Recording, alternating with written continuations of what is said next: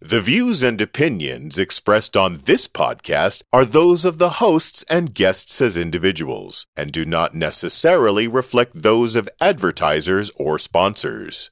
This show is intended as entertainment and commentary only. The producers strive for verisimilitude, but nothing said on this podcast should be taken as fact by the listener or viewer without performing due diligence. That existence, the physical universe, is basically playful. There is no necessity for it whatsoever. It isn't going anywhere. That is to say, it doesn't have some destination that it ought to arrive at. This is Keep Your Hat On, a show by three nerdy nobodies and one nerdy kind of somebody about nothing in particular. Keep Your Hat On is brought to you by the Narrowband Broadcast Network, NBBN. The focus is on you. By PodSquadPDX.com, painless podcasting. And by the kind support of KYHO fans everywhere through Patreon. Patreon, create on your own terms. Ugh, season three of this fucking nonsense already? Wow, the pandemic and broadcast standards are really taking their toll on things. Oh, wait, that's today's topic. My bad. Anyway, Dr. Mark is busy not having COVID like we suspected last episode, but he is busy setting up the new nest situation. And I'm busy being a new doggy daddy. But I know three guys who aren't busy with anything significant. So, meet the new year, same as the old year. Here's Andrew, Robert, and everyone's favorite stereotypical 80s metalhead, Chris. And hello and welcome back. This is Keep Your Hat on the show where hell even we don't know where we're going to go. I'm Andrew Scott along with my good friends Ty Robert Anthony and of course Christopher Vacano. Hey. Uh huh. And we are Dr. Mark Peterson lists today. Uh, he's out doing home buying things with his lovely girlfriend Alex. Hello, Alex. Everybody say hi to Alex. Hey, Alex. Hi, Alex. Happy home buying. There we go. Hi, Alex. Um, and you know, Happy New Year to everybody, guys. Happy guys. New Year, Happy Alex. New Year. Yeah, Happy New Year, Alex. There you go. Yeah, Happy New Year. How was everybody's New Year so far? I know Chris's answer because he yeah, was it here. yeah, New Year, New Year's, uh, you know, New Year's Eve was fine. I I thoroughly enjoyed it, and uh, you know, coming into, I've I've actually decided coming into t- uh, 2022. You know, everybody keeps making the observation. You know, that I just realized it's 2022. You know, comma T O O. yeah. And I've decided I'm going to view it as 2020 2.0 as Yeah. in this is this is another chance. This is this is a this is a re-challenge. This is an upgraded version. So Really, you're going with upgrade? Yes, I am. I'm going. I'm with, going. I'm going is- with. We this need a BIOS reset. and a what do we just need like a I'm bigger going- dumpster to light on fire? What? There you going, go. This is this is the new version. We got a new opportunity. It's it's 365 days in front of us that we don't know what they're going to be, but I'm putting energy into the thought that it's going to be a decent year. Well, bless you, Polly. I mean, Chris. Uh, you know, I, I I don't fault you for that. I think if we were staring at this as the abyss, we might think it feels like it would just be too hard to bear. But I will go with you in this way.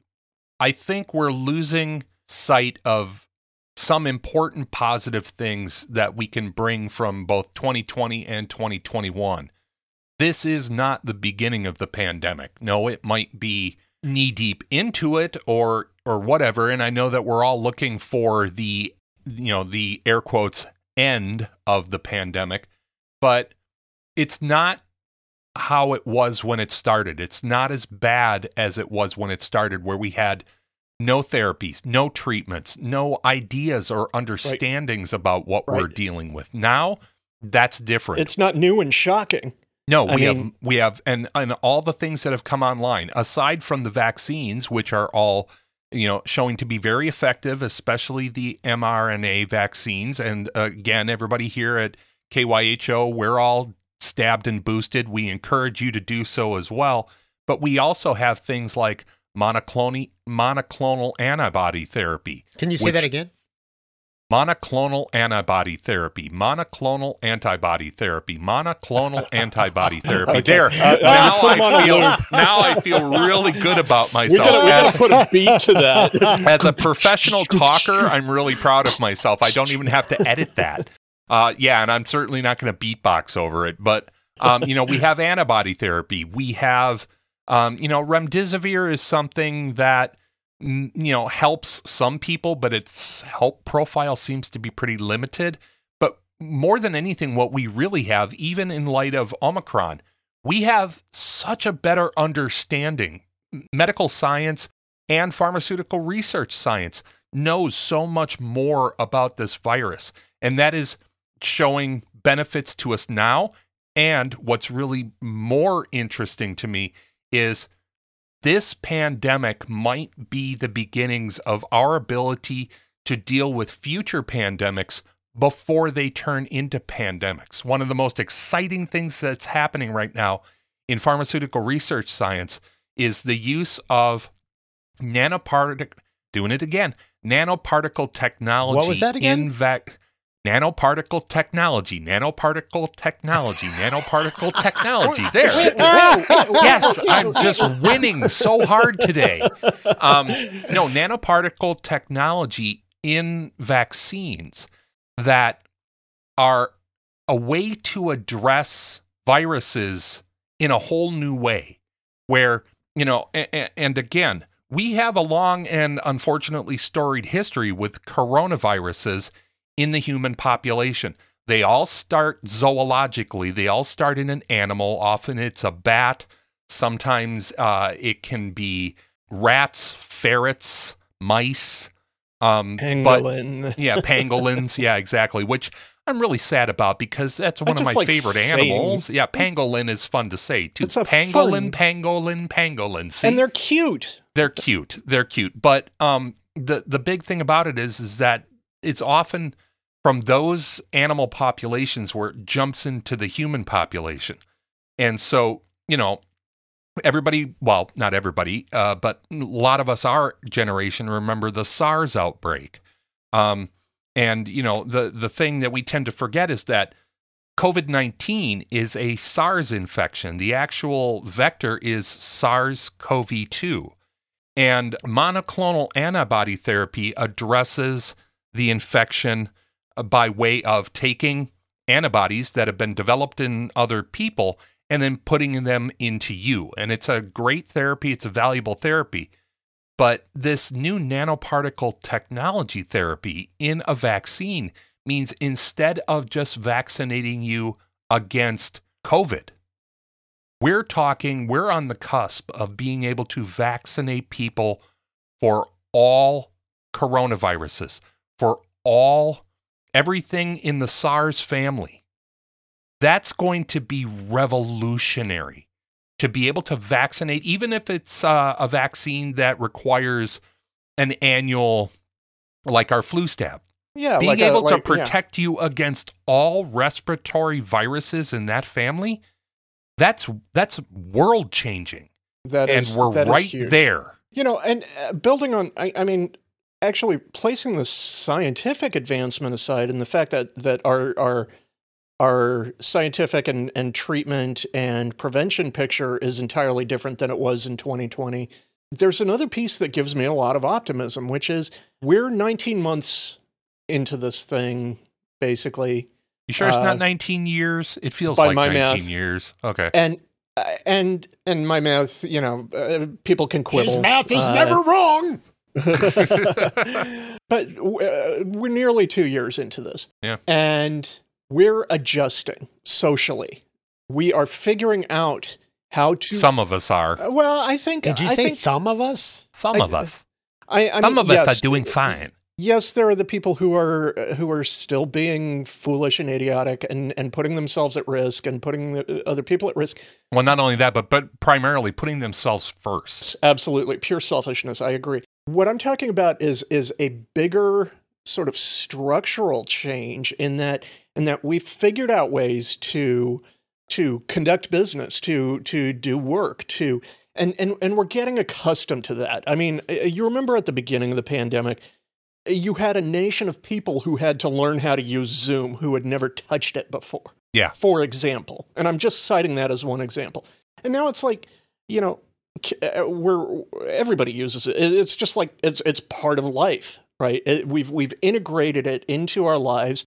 We've made a lot of those adjustments. You know, uh, uh, what I'm seeing in the in the few times that that I'm out in the world is you know people are masking, people are distancing, you know, and and it's it's it's becoming normalized how we live in this context, and and I find that as cause for a lot of optimism because that's no, keep going. no, no. This has got to stop. People need to stop putting themselves first. People need to start considering everybody else. We need to get back to a place where, man, I don't even need to know you, but I want to be in the same room with you without having to worry that I'm going to die in the next. I think I think yeah no Three I, I, I don't think I don't think you and I are disagreeing. I think I, the point I'm making is that as it's becoming more normalized for the majority of people, the the minority that are putting themselves first are going to feel more and more pressure to fall into line. Yeah, I think Ty, what Chris was saying uh, is more along the lines of that. What he's been seeing is a normalization of the respect required. Oh, okay. Yeah, Yeah. yeah, Yeah. Yeah. Which no, and I and I feel you on your on your knee jerk reaction Yeah. because if you left it in the in the other way, it winds up being uh, a a a growing callous in society of you know fuck you, I'm gonna do what I want, and there are no repercussions for that. I do want to caution though that you know, and for all our listeners out there, you know, Ty and Chris and I all live in Portland, Oregon. And we understand that Portland, Oregon is kind of a special place. The Pacific Northwest and the West Coast, you know, we're we're we're different. We're Cascadia, you know, and we are. Yeah. and um we show generally speaking i think you know and a lot of people that have come and visited me here always remark on uh, well and i'm speaking for portland there's a slightly different attitude that you know chris will be able to speak to you know chris will be able to speak to this phenomena uh, that you know portland's got a particular attitude and a particular social cachet about it where a lot of people come in and say, wow, it's super friendly here. Everybody will talk to you. And, you know, and Seattle has a different representation, what we, what we often call the Seattle stare. I've never heard Seattle stare, but uh, there's the there's the Seattle chill, and Well, the um, Seattle stare comes from, it's the look that you get when you're buying coffee and somebody looks at you and go and gives you the look of, you're not from here. You're exactly exactly you're not one of us and and and that gets to i i uh one of my one of my really good friends in the hemophilia community uh who grew up in kentucky now lives in bothell which is outside of seattle. And uh when i moved to seattle with him uh he he, he refers to seattle as the great cool contest Yeah, that's and, exactly and I it. think that that perfectly captures Seattle's vibe. I am which so is much I'm cooler so than much you. cooler than you. I used to think that Seattle really reminded me a lot of San Francisco. Oh, there are shared there are shared attitudinal traits. There, yeah, Yeah. and then the city Yeah. went and blew up, right? yeah, exactly. uh, and in, the, in the '90s, the the city blew up and up just became and- corporatized, and it's just it's just a corporate. well, and it's still very bifurcated. There's a, it really is a half and half. Half of it is you know corporate, huge tech money, and the other half of it is hipster till I die attitude. That you know, uh, again, and, and look, we're not throwing shade at you, Seattle. Uh, we all love you. Seattle. okay, well, because they throw shade at us all the time well, that's true. here and in that's the Portland. same- I mean, oh, I- those I- Portlanders! oh, I I grew up with you know I grew up in Milwaukee, Wisconsin, and of course it was always Milwaukee versus Chicago. Sorry about that, Bears, but the Bears. the Bears. But um, you know, here we have a certain view of life. We have a certain view of the way we interact with people out in public, and we understand the three of us here in Portland. We understand that that doesn't necessarily always translate around the country. There's going to be different attitudes in you know, well, Mark's uh, Mark's one of Mark's hometowns, uh, you know, Mobile, Alabama, or Sandusky, Ohio, or any you know anywhere else. Pick your Well, place. even even New York. I mean, you know, other other urban. We, other Exactly. urban we don't even have to leave New the York, West LA. Coast. I mean, No. Yeah, we really No. don't. There's a huge difference between Portland, Oregon, and Eugene, Oregon, or Portland, Oh, yeah. Oregon, and Salem, Oregon. The Sure. huge disparity in in the makeup of of those two cities. But where I'm going with this is Where are you going with this? we understand that this attitude isn't pervasive around the entire country, let alone the entire world. However, for the most part, there are people doing the right things and Mm. being conscious and being helpful. And I don't want everybody thinking that we're still in worst case scenario. We're not seeing everybody being selfish. We're not seeing everybody going, fuck you, I'm going to do what I want. There are more people doing the right thing and helping yeah, than not. yeah. But I would, I would, even I would, say, but but even saying so, we still need even more people Yes. to do the right So thing. I, I Exactly. mean, I, I- Exactly. First of all, this is not a pandemic. This is an endemic. This is not going to end. We are going to have yeah, to it's adjust. not going away. And that I think that speaks a lot to what what Chris was saying, even though I initially misunderstood it. We are starting to adjust to the idea of this is an endemic. Hopefully this virus decides to tone down and be relatively equatable with the flu. That would be really, really nice. That's the best I think that we can ask for in this situation. And there is a possibility that with Omicron, we're seeing that. We don't know. And I don't want to be misunderstood in saying that Omicron is coronavirus light. It's not. It's dangerous and it's significant. And you should try to avoid getting it at all costs because the big thing we don't know is even with Omicron cases, we don't know if we're going to have the same level of long COVID symptoms that some people are getting. We're not damage. Yeah. we don't understand how this virus might affect other parts of your body, like cognition or energy levels or all that. We don't know. So we don't want people thinking that, oh, well, I'll just get it and get it over with. Because one of the other things that we see that we didn't see with the beginning with alpha, beta, and a few of the other variants is you can get reinfected with Omicron. And having gotten alpha or beta um, or any other previous strain of coronavirus does not protect you from Omicron. Omicron is like a fucking master lockpick that can get into pretty much anybody. So don't get it. Do everything you can to not get it. back to what I was saying. This is an endemic. We need to we need to get used to the new paradigm shifts because what used to be normal two years ago, I don't think that we're ever going to come back to. But at the same time, something's got to give. You know, I spent this first year of this um, pandemic being able to go to work, being able to go to a shelter. It was relatively low key shelter. It was, we were taking a lot of precautions, but I was able to go to work. I was considered a, a, a mandatory worker or whatever it was. Were you considered an, an essential worker? Yeah. Okay. Yeah. Just because if you trace it back, you know, if I'm not working, people are on the streets. And if people are on the streets, holy crap, this thing is going to spread. Right. But my point is, is being able to go into work that that first year of the pandemic uh, gave me some kind of social structure. hmm Whereas in the last year or so, I've been working from home. Now, for those of you that don't know, Chris, Andrew, both introverts.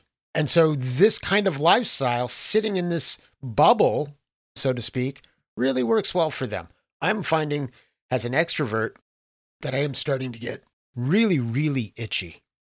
I need a crowd, but I need a crowd that's going to be kind of safe that I can go, well, you know, some mistakes are going to happen, sure, but for the most part, if I just wear a mask and just, Right. you know, Everybody's rowing in the same direction to- Absolutely. to, to help have this thing happen that we all need. Right.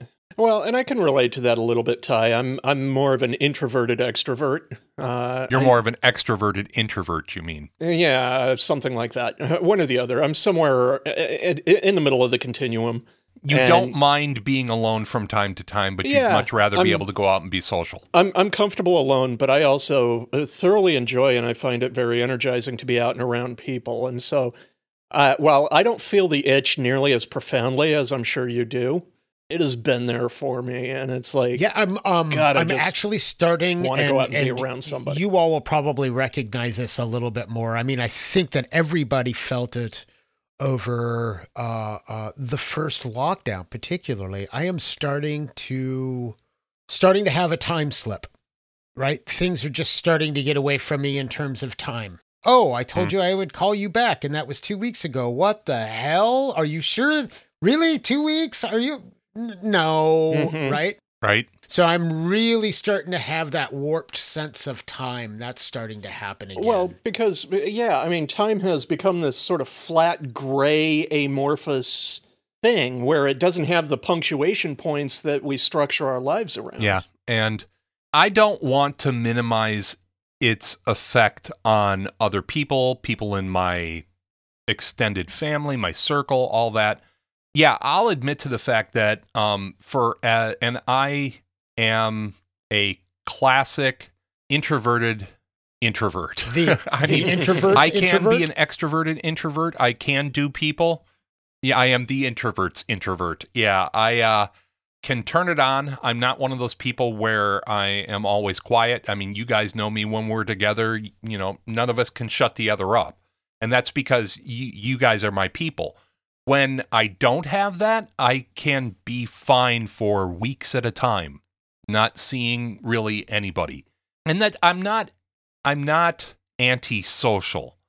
I just I think I spent most of my social capital uh, in my 20s and 30s, uh, and in my 40s I kind of shifted over to where um, I I like being alone. I like doing my thing. I like having my partner and our our little bubble of safety.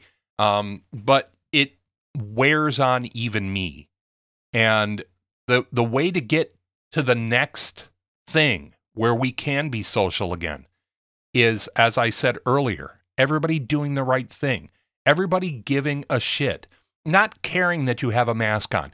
I dare anybody who's listening to send me information about somebody who died from asphyxiation because they were wearing a mask.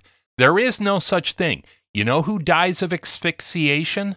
People with COVID pneumonia. Yeah, people in an ICU with a tube down their throat. Exactly right. You want to avoid so, asphyxiation. Chris, didn't we wear start the this show with fucking you mask. having all this optimism? All right. what are we, There's a have- point. Have, have we uh, have we drug you down into the muck yet? In the mire? Put a point on the board for yourself there, Ty. no, no, you have not. You- uh, You've you've you've not. I'm I'm I'm standing my ground on this because you know I feel like 2022 is the year where we start really building momentum in adjusting to our. And I hate this expression, but it, it it's appropriate here to our new normal. And I'll I'll say this: I think 2022 has the ability, if anything, to force our hand, and not only our hand collectively, but more than that, to force the hand of those people who have been refusing vaccines, who have been refusing social distancing, who have been refusing to change their behaviors because this isn't going away. And those of us who have done the right things are getting tired of this. And those of us who might not have been willing to make a little bit of a, a, a ripple on the surface of you know social waters by saying do the right thing. No, there are more people now being vocal saying I am tired of this. This is continuing because not enough people are doing the right thing. And the social pressure that we're starting to see now. Uh, you can't go to a concert unless you're vaccinated and you can show proof of vaccination. You can't get into a club when they're open if you're not willing to show proof of vaccination.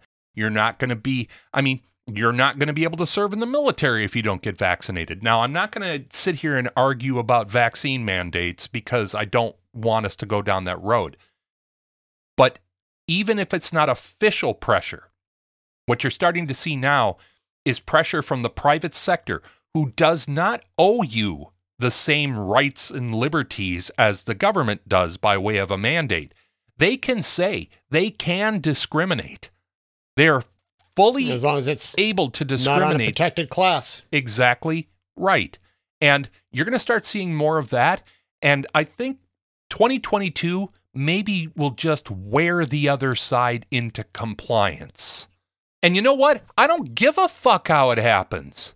I I want us all before we go to break here, I want us all to appreciate the fact that at a at a bare minimum, COVID has been an incredibly powerful teacher by way of making us examine the social constructs that we all took for granted. We were Not, all not uh, yes, it, it, it actually did wake us up, and not just not just the social constructs, but look at all the fissures and the cracks that we now see because of this virus. Whether it's the healthcare system, whether it's working uh, um, infrastructure. infrastructure, And and and what it is is yeah, these fissures and cracks. I mean, the way I think of it, eh, they they were already there before the pandemic hit. The way I see it is, but we just weren't looking at them. the pandemic pulled back the skin and revealed the ugly viscera underneath. right? And we're all looking. Well, at least we see it now, and we're aware of it. And and that's uh, that's where action begins. That's where change begins. Well, I tell you what, we're going to take a quick break. We're going to come back here with a discussion of something that's not truly COVID related. But until we come back on the other side of this, this is Keep Your Hat On. I'm Andrew Scott, along with Ty Robert Anthony and Christopher Vicano. And on behalf of Dr. Mark Peterson, we'll be back in just a second. Don't go anywhere.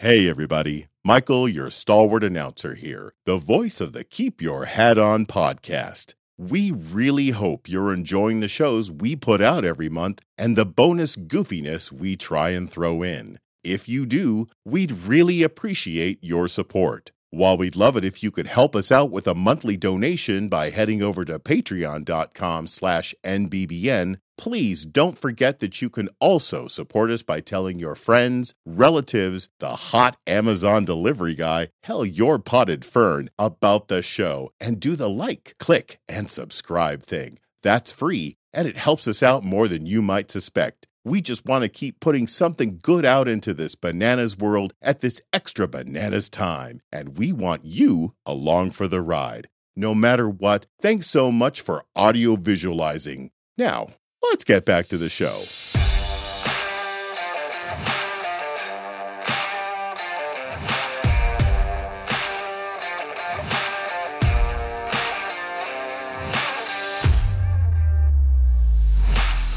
And hello and welcome back. This is Keep Your Hat On. I don't need to keep hammering you in the head with that, but that's Ty, Robert Anthony, along with Chris Vicano.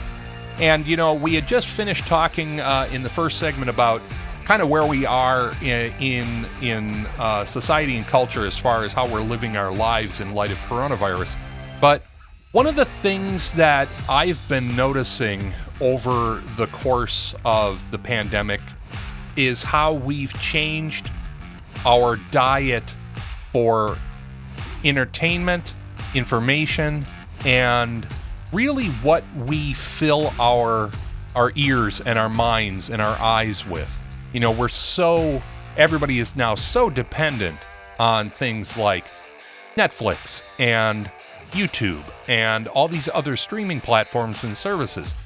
And in my mind, that's actually that's kind of a good thing. You know, due to our media habits, we've completely and utterly redesigned the media landscape over the last five, ten years to the point where the networks, the big networks, you know, when we were growing up, it was the big three, and then suddenly it was the big three and the snotty nosed little one coming along behind it. Well, and then it was, and then yeah, it was, and then it was the five, you know, Fox, and then UPN, Yeah, and all that and- business. But they're no longer driving the cultural discussion when it comes to entertainment. they're kind of turning into I don't want to say also rans, but they're not running the show anymore, as it were. They're they're almost kind of obsolete. Well, at least that model that they operated under is now obsolete. It definitely seems like uh, the mainstream media is always racing to keep up. Yeah, now before they were cutting the path. Now they're trying to keep up. I think you're absolutely right. But that brings us to a discussion of where did we first start seeing this shift? And this shift started happening long before streaming platforms, long before the internet. And Nixon. well, that's you're not entirely wrong, oddly enough. But you know, Chris, you said that you were watching a documentary recently that kind of dovetails yeah. into this. Yeah, yeah. Actually, to your whole point, uh, and and yeah, I'm going to say the you know the the quality of the content on the streaming platforms now is is amazing. I mean, it's really and and and so I'm following this documentary series actually on Hulu uh, called The Dark Side of the '90s, and of course, as a Gen Xer, it's got particular appeal to me, and I think I think it, it's uh, that's the primary target audience. You know, I think Xers are the ones who are really going to look at that and appreciate it because that was the time period where we were involved in participating in and shaping culture. You know, we were we were the target. Or, yeah, we were we were turning into the demographic that because we are the something. Gen X, so we were not doing this, right? uh, well, well, well, we were counter programming it. I mean, or at least we were trying to look like we weren't doing this. Well, and Dark Side of the '90s talks about that at some length about how we were counter programming what the industrial powers, the the music industry and the film industry and the television industry were trying to were trying to sell us, we were like, no, this is bullshit. We're going to do our own thing. And, and and hey, it's encapsulated in one of my favorite slogans from our generation: "Kill your television Kill television." your television, absolutely. So, sort of steering back to the subject of of kind of where we're at in terms of what we consume and and what we what we feed ourselves. I mean, before the streaming platforms really took off, you know, we had a lot of you know reality TV by the way, listeners, uh, that's uh, Chris's lawn guy yeah, in the my background, apologies. so we're going to have Yep. to deal with that. Um, so, uh, so you know, we got the reality TV thing, and I used to really peg the the birth of reality TV as as being 2003 when the when the writers' strike happened, and I'm not saying, I, uh, please don't interpret me to be blaming the Hollywood writers. Uh, I think they were absolutely right to strike. I think they were being mistreated. I fully supported them in that. But what happened was uh, the studios and the television networks said, fine, screw you. We're not going to do written programming anymore. We're going to go grab Mark Burnett and launch Survivor. Exactly. And we're going to and and we're going to start feeding you all of this garbage that doesn't take writers. It just takes a bunch of idiots in front of a camera fighting with each other and you will gobble it up. And people did. And I think Well- I think we we we really um might have a misconception of what reality TV is too. Because while on the surface it looks like this is reality, this is very choreographed. This is very Oh, yeah. scripted and this is very edited. Right. So I, th- I think there's a really important distinction to make between, or not necessarily between, but reality television. What Chris is speaking to more is less reality television in air quotes and more unscripted. Oh yeah, yeah, like the Yeah. Television. it's it's it's kind of Right? contrived reality uh, reality Yeah, because there's nothing real about reality about Right. most Yeah. reality well, and it's interesting that you mentioned cops because that actually that really emerged in the '90s, way before the writers' strike. Right? Didn't no wait wait wait. Yeah, Didn't that it really- wasn't that like the the late eighties? Wasn't there like two That, strikes? I was just gonna say, Cops is really kind of one of the OGs. and cops was when in it direct comes to- response to, a writer's strike, but I don't know that it was the two thousand. No, The- it certainly the- wasn't the 2000. No, the Yeah. 2000 the 2003 strike is where where what we now think of as reality Right. television really started Right. gaining traction. Things like Survivor, Big Brother, and then you know later, in, you know, in, in, after the new The millennium, Housewives all of these- Marrakesh. I don't. Uh, yeah. Well, right, Real Housewives, right? Exactly, or Well, whatever. and if we you know, trace it back, this is actually where I connect this up to this documentary series I've been watching. Is one particular episode caused me to completely rethink citing 2003 as the real origin point or the real turning point, and actually it it it goes way back into the 90s, and not even nighttime television, but daytime talk show Mm, mm. uh, because Yeah. in the 90s we saw this transition this steady uh, uh, this uh, steady but very fast transition from sort of high-minded socially conscious daytime talk like um, like Phil Donahue and um, Dick Cavett and Dick Cavett and, and, and and- all those. yeah guys that were it, it it was very topical it was you know they would pick things apart it, wasn't uh, unlike keep your hat on actually in a sense where sort of Ha! they they would have these lengthy in-depth discussions about things but then that rapidly deteriorated into shock tv Yeah, sensationalism. Uh, you know, and I mean, I, I want to be clear too in that, yes, there are exceptions to this curve on the scale that we see of when this happened. There were shows much earlier that, if anything, planted the seeds for this kind of talk. You know, you you bring up uh, cops Mhm. as far as you know one of the one of the original uh, reality shows. I'm going to reach back into the 80s and point everybody's memory back to the real world Mm, on MTV, which was a groundbreaking absolutely show. and that set the stage for big brother and, and all these yeah hidden cameras in a house full of So I gotta, I gotta say, I gotta, I gotta tell you right now. while while I can, I can talk about this superficially and the effects that I've seen it have on those around me. I have never been a reality television fan. I've not uh, here as far as co- Cops was never my thing. no, I don't want to Yeah. watch Yeah, people well, suffer uh, for You know, if I want to watch soap operas, I'd go to daytime television, right? But, but there is Yeah. clearly, I mean, that that's us specifically, but that, that there is clearly an American appetite oh, most for definitely. Otherwise, watching wouldn't, people fight with each other. it wouldn't be there. Oh, and it's not just it's not just American. I need to point to the fact that this is much more I instead of American, I will say Western Mm. because Britain has a huge tradition of things like I mean, Big Brother is still a huge going concern for them in, in the UK. Um, and then there are shows like you know, I mean, here in America, we've got Jersey Shore. Um, in the UK, they've got um, all sorts of shows showing young young culture. No, not even the, not even that. There there are Yeah, the ultimate in are- reality. That's the ultimate in unreality. Exactly. no, they've got uh, they've got shows like Made in Chelsea, uh, which are all these uh, again very tawdry, showing uh, essentially you know trendsetters and bougie type living, and you know really you can go back. There are so many examples of what we'll call reality television that are anything but real. But this shift that happened, this this changing attitude of what we constitute as entertainment really did start shifting tectonically in the 90s. There were there were uh, shows that laid the ground for it in the 80s.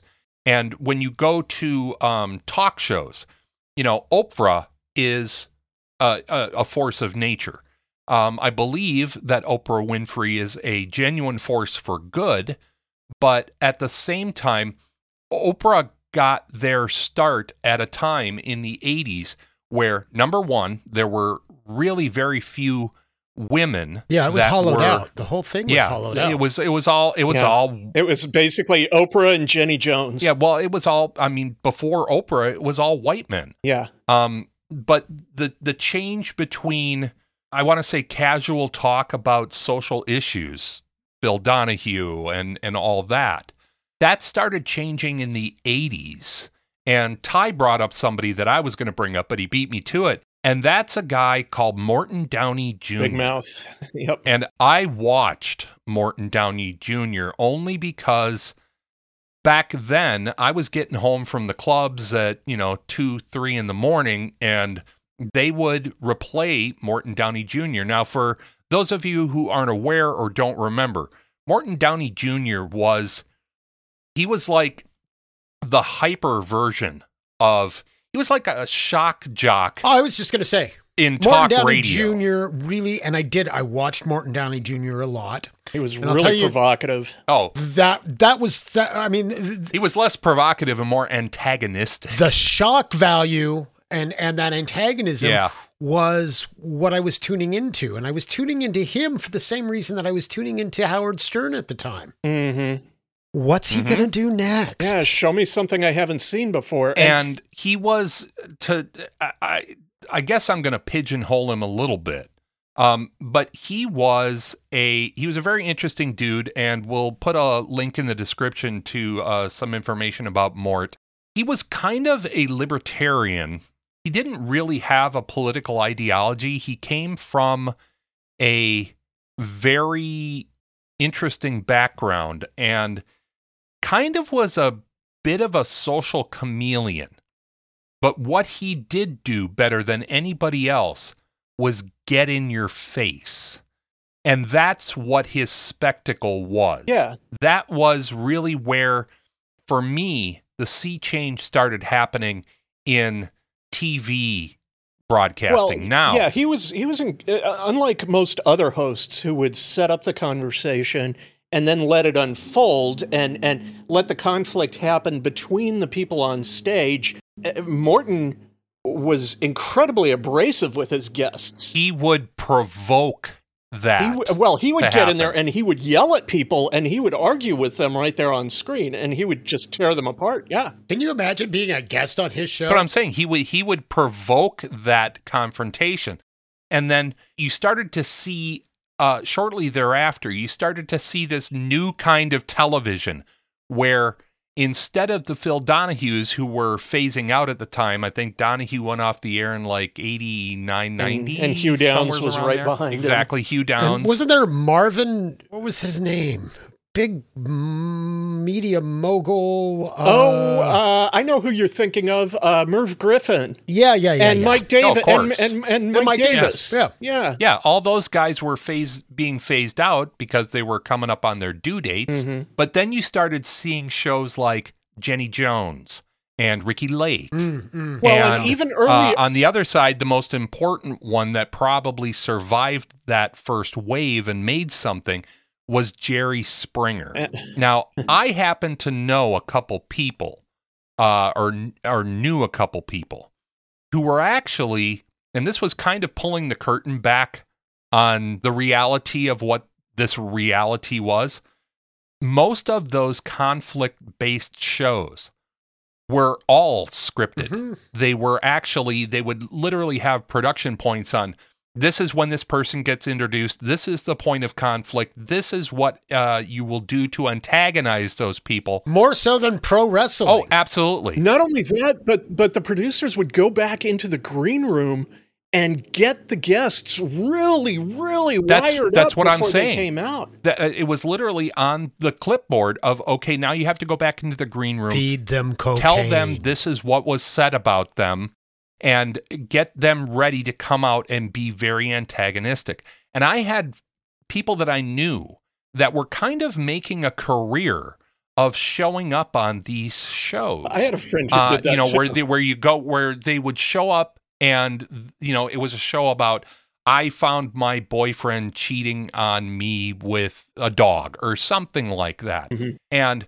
people that I knew would be on these shows. A lot of them at the time were being produced in in and around the media bubble in Chicago. Yeah, exactly. Um, and that's where most that was the epicenter of this. That's where most of the Springer moved from Cleveland to Chicago. Yeah. Oprah was in Chicago and and I want to say I want to punctuate the early days of Oprah, you know, she was down in the muck with the rest of them until There was a time where she was a little bit more salacious than I think she would probably want to remember as well. It was the Jenny Jones murder incident when everybody pulled back from it. Yeah. But Jerry Springer doubled down on it. Exactly right. And we'll put a link to the uh, tawdry history of Jenny Jones uh, in the show notes as well.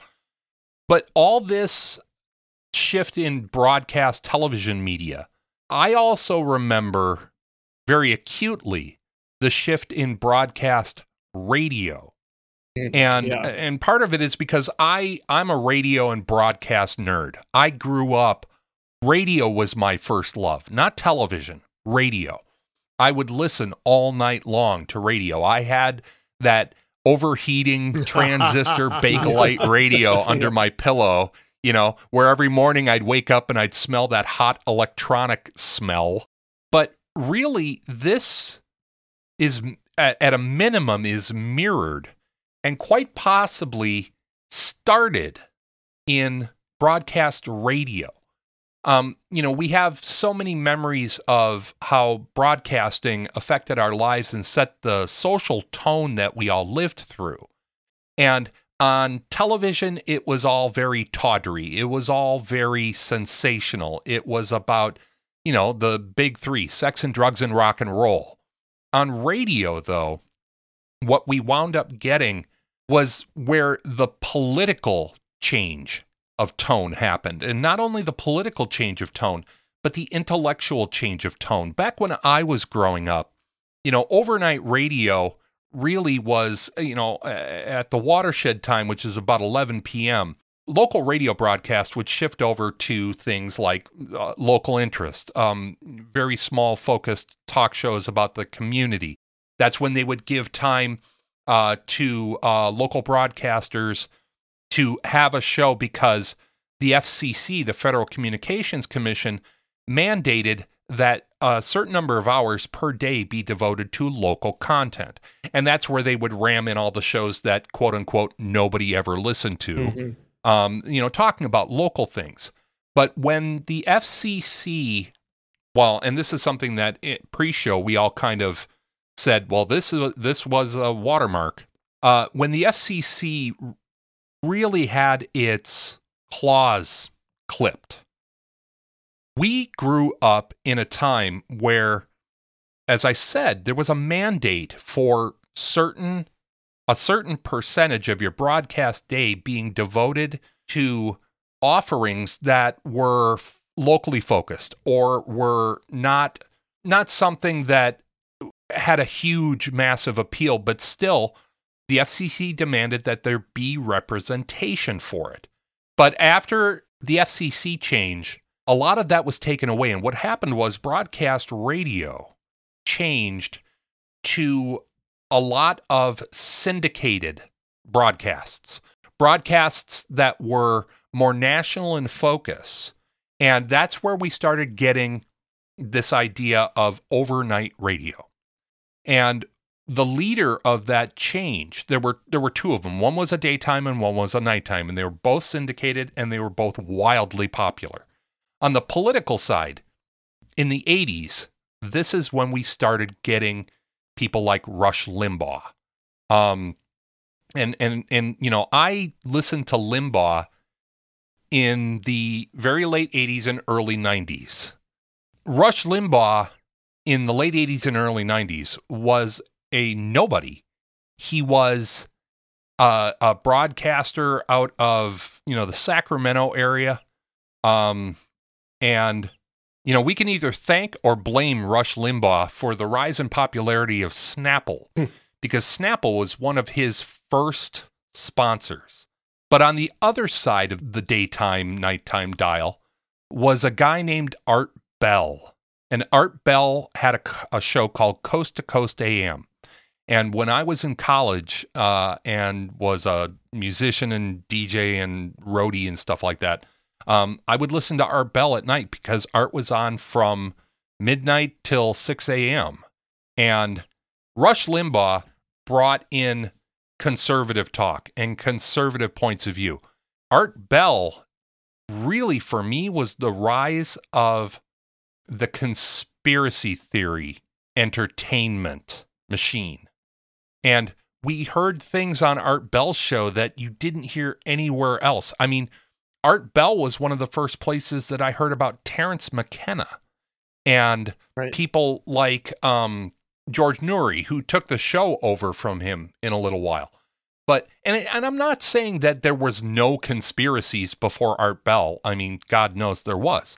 But there was this shift in all of broadcast media to give voice for good or ill to things that hadn't had the same level of visibility and the same public airing.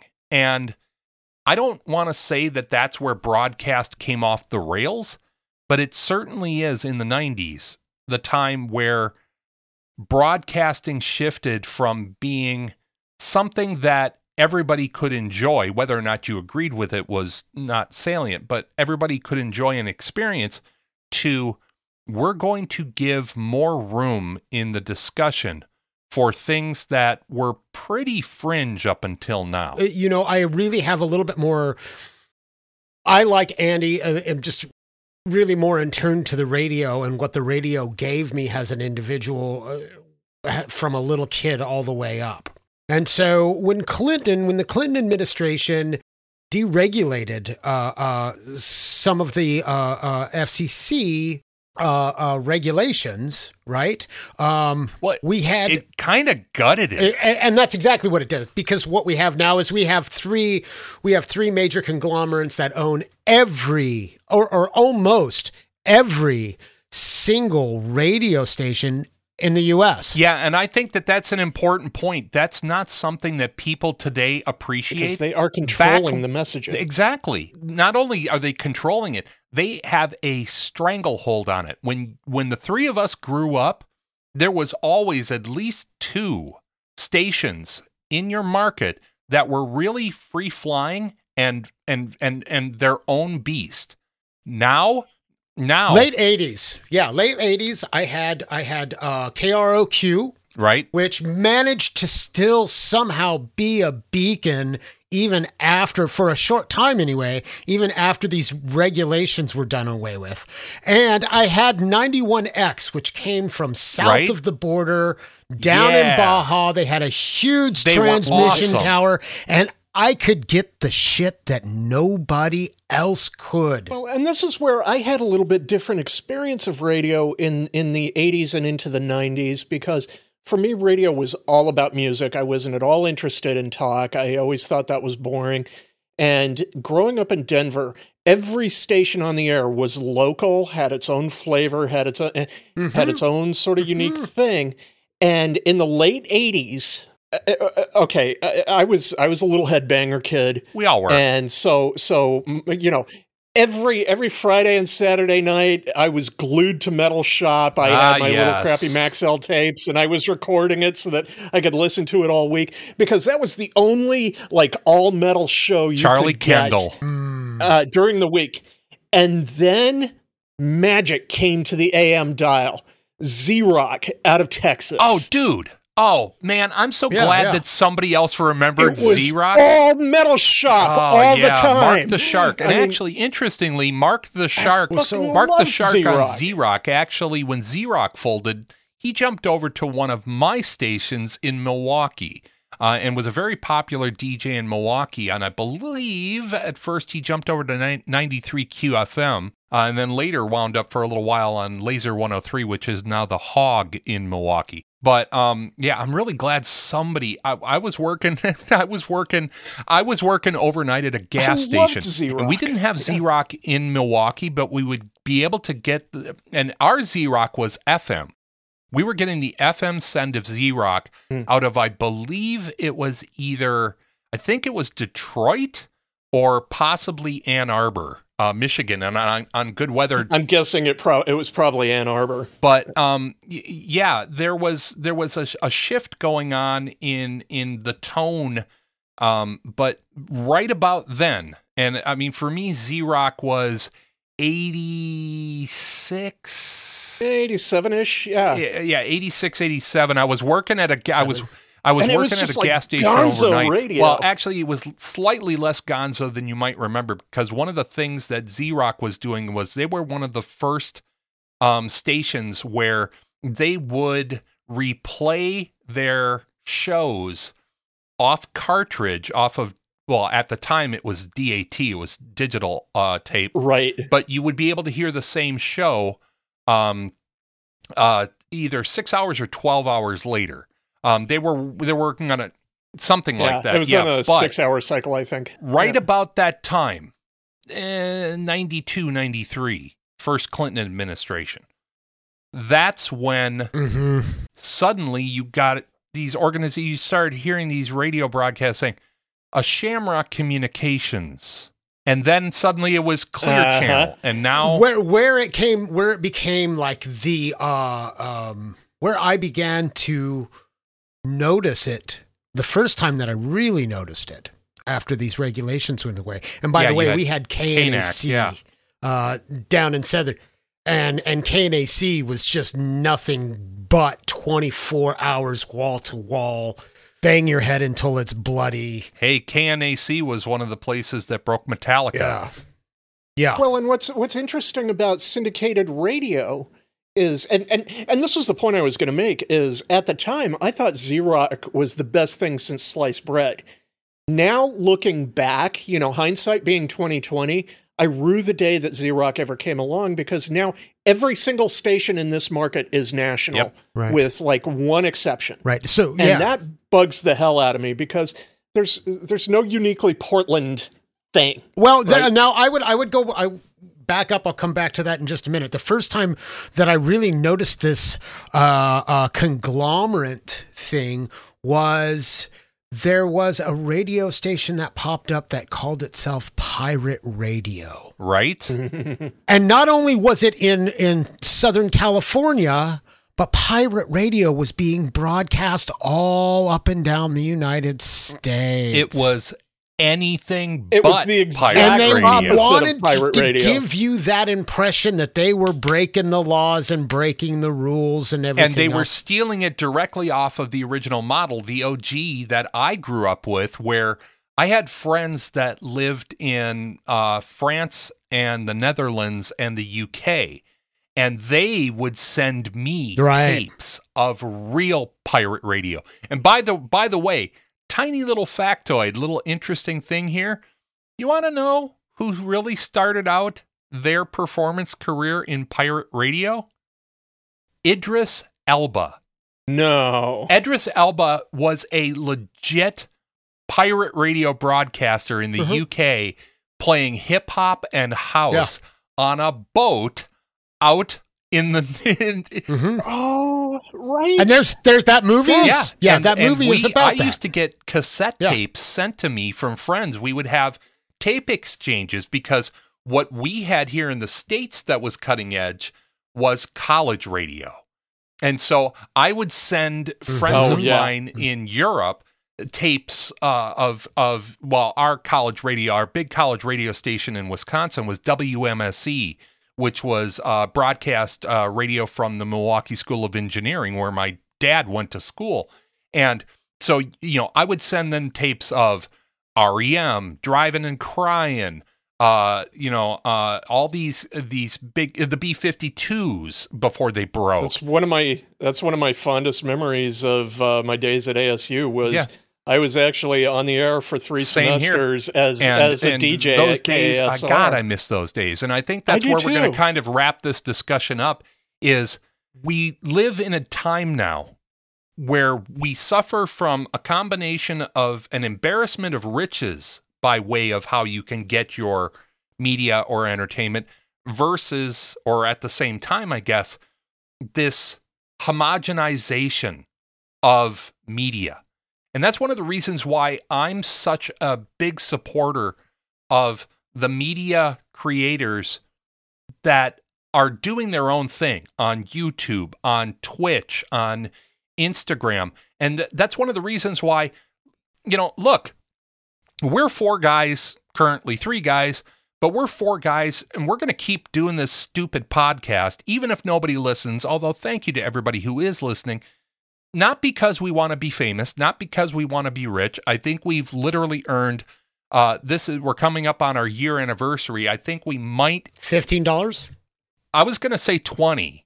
Oh, okay. Um yeah, and that doesn't count merch sales to Jason, we love you, brother. Yeah, we Jason, love you're you, a star, Jason. man. um, you know, we're not doing this for money. We're not doing this for popularity. We're not doing this for attention.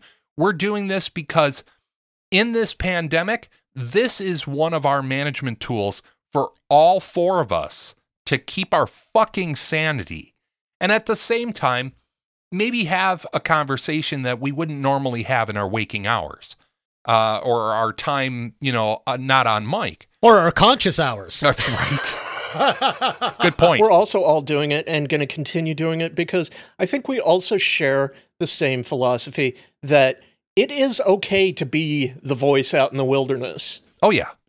Yeah, absolutely. Well, I don't know about you guys, but I am doing it for the money and the fame. And quite frankly, after a year, I'm a little bit pissed. don't blame you there. I don't. I I dragged both of you into this wacky ass idea of mine more than anything because I wanted the world to hear, and and this is something that I'll throw out there to the listening audience. Ty and Chris and Dr. Mark didn't know each other until I insisted that we all do this. And I will throw another person into the mix. Our dear announcer, Mr. Brumage. Right. Um, oh, miss you, brother. Haven't heard your voice in a while. Well, you're going to hear it this time because I'm going to make sure that I get him his information to uh, do our uh, intro here. Uh, you need that beautiful baritone. yeah, well, not a baritone. He is a bass. He is a basso oh, profundo. Fair enough. Uh, My bad. Mark. Uh, Apologies. m- m- you know, uh, again, for everybody who doesn't know, Dr. Mark is my philosophy professor from college and my mentor. Um, and Ty and I know each other from our Zen practice here in town, and we helped uh, build a Zen temple together. And Chris is my partner's former partner, although we live in a weird little bubble of of you know help and support to each other. We're a we're a new kind of family. Uh, Mr. Brumage is uh, a former compatriot that I used to work with at uh, the Portland Opera and at uh, the uh, Broadway across America.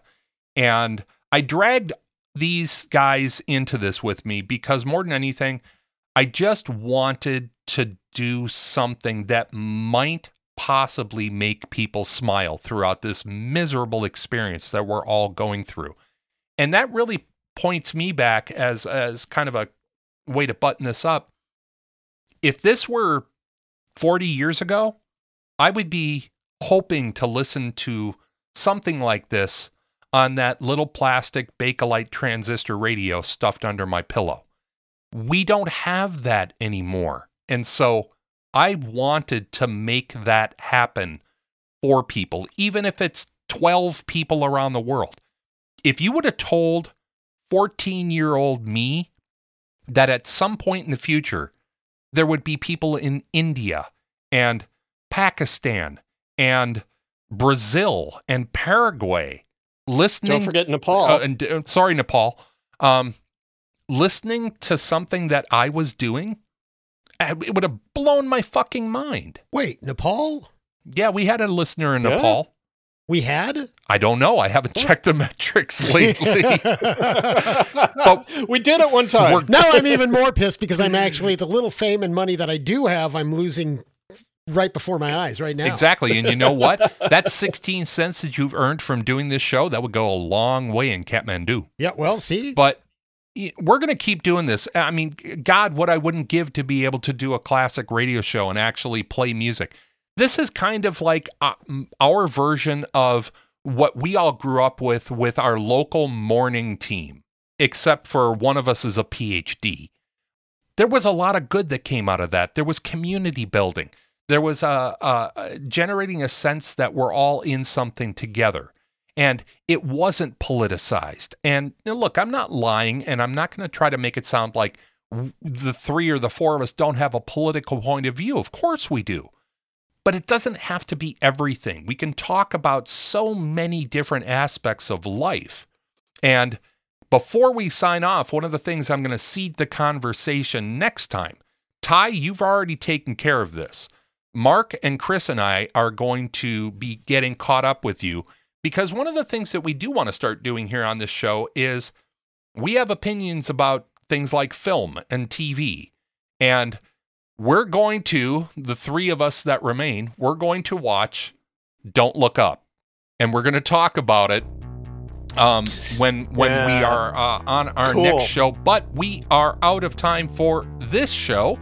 On behalf of Dr. Mark Peterson, who's busy setting up his nest with uh, Alex. Hi, Alex, again. Hi, Alex. Hi, Um, Mark. We miss you. You know, did you say this is Mark what- or did you say narc? I said no, Mark. I would not Yeah, say okay. narc. okay. Definitely not. I know him too well. But this has been Keep Your Hat on the show where, as we just Mark. proved, we don't know where we're going to go. I'm Andrew Scott. That, of course, is Christopher Vacano Ciao. and our good friend Ty Robert Hello. Anthony. And Goodbye. thank you so much for joining us and see you next time because we may end up miles from here. From Thanks a lot, guys. We will talk to y'all soon. Everybody stay safe, wear your mask, get your boosters, and fucking take care of each other, huh? Well, there's a chunk of time you can't get back. From Portland, Oregon, this has been Keep Your Hat On, a big little show about a whole lot of nothing in particular. Keep Your Hat On is a narrowband broadcast network production in association with PodSquadPDX.com.